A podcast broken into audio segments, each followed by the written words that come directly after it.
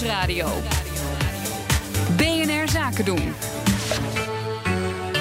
Ondernemersdesk. Wie als ondernemer wil groeien loopt tegen tal van vragen op. En daarom schuift Connor Klerks elke maandag aan in de Ondernemersdesk Groei. Vandaag werkkapitaal, tijdelijk werkkapitaal. Als Connor, voor wie is dat interessant? Nou, stel dat je ondernemer bent en je hebt net dat extra beetje cash nodig om uh, te voldoen aan je betalingsverplichtingen. Dus je personeel of je leveranciers bijvoorbeeld. Maar dus niet als je geld zoekt om te investeren. Meer gewoon, uh, laten we het smeer noemen om je zaak uh, draaiende te houden. Ja, hoe je eraan komt, daar zijn verschillende opties voor. En wie daar alles van weet, dat is Bert Wams. Hij is uh, de financiering en geldzaken specialist bij de Kamer van Koophandel. Dus je raadt het al, die ben ik gaan bellen. En als je op zoek bent naar tijdelijk werkkapitaal, kun je volgens Bert Wams drie stappen ondernemen: hebben, krijgen en kopen.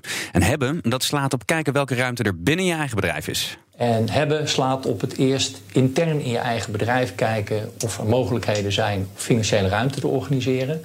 Denk bijvoorbeeld eens aan uh, het aanscherpen van je debiteurenbeheer. Misschien zijn er mogelijkheden om je klanten sneller te laten betalen. Een andere mogelijkheid is crediteurenbeheer. Uh, bijvoorbeeld het maken van afspraken met leveranciers om jouw betalingstermijn wat langer te laten zijn. Zodat jij in de tussentijd de mogelijkheid hebt om uh, producten, voorraad te verkopen.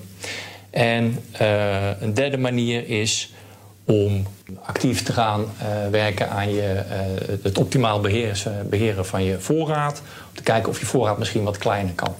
Houden we nog twee interessante opties over, namelijk krijgen en kopen.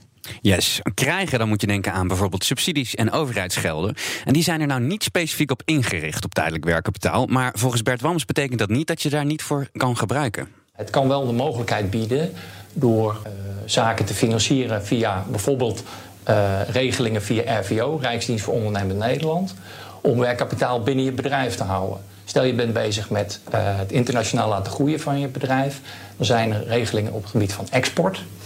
En uh, ook op het gebied van innovatie zijn er uh, allerlei regelingen. En dan komen we bij de derde mogelijkheid volgens Bert Wams, kopen. En dan moet je denken aan externe financieringsvormen. En dan moet je echt denken aan externe financieringsvormen, zoals bijvoorbeeld een rekening courantkrediet bij een bank. Uh, factoring, waarbij je facturen business to business uh, grotendeels voor laat financieren. Of online kredieten. Drie opties, één bedrijf dat je dan meestal hebt. Welke vorm past dan het beste bij dat bedrijf? Ja, dat vroeg ik me ook af. Je moet uh, in ieder geval goed kijken naar de voorwaarden van de financiering. En onder andere kijken naar de kosten en de rente. En daar heeft Bert Wams nog een aardige tip voor. En mijn tip daarbij is altijd om te kijken. Uh, als je uh, tijdelijk kapitaal nodig hebt, bijvoorbeeld voor drie of zes maanden, om in ieder geval de rente ook om te rekenen naar de jaarrente die je zou betalen.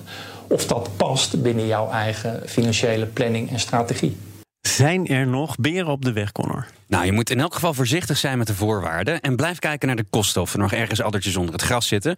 Die verborgen kosten kunnen dat zijn afsluitkosten. En reken de maandrente dus om naar jaren. En dan heb je eigenlijk de belangrijkste risico's wel ingedekt. Morgen dan meld jij je hopelijk weer. Waar gaat het dan over? Zeker, morgen gaan we naar een interessant samenwerkingsverband in Rotterdam kijken op het gebied van inclusie. Goed zo. Nou, morgen meer van Connor Klerks in de Ondernemersdesk. Ondernemersdesk over groei wordt mede mogelijk gemaakt door NIBC. NIBC, de bank voor ondernemende mensen.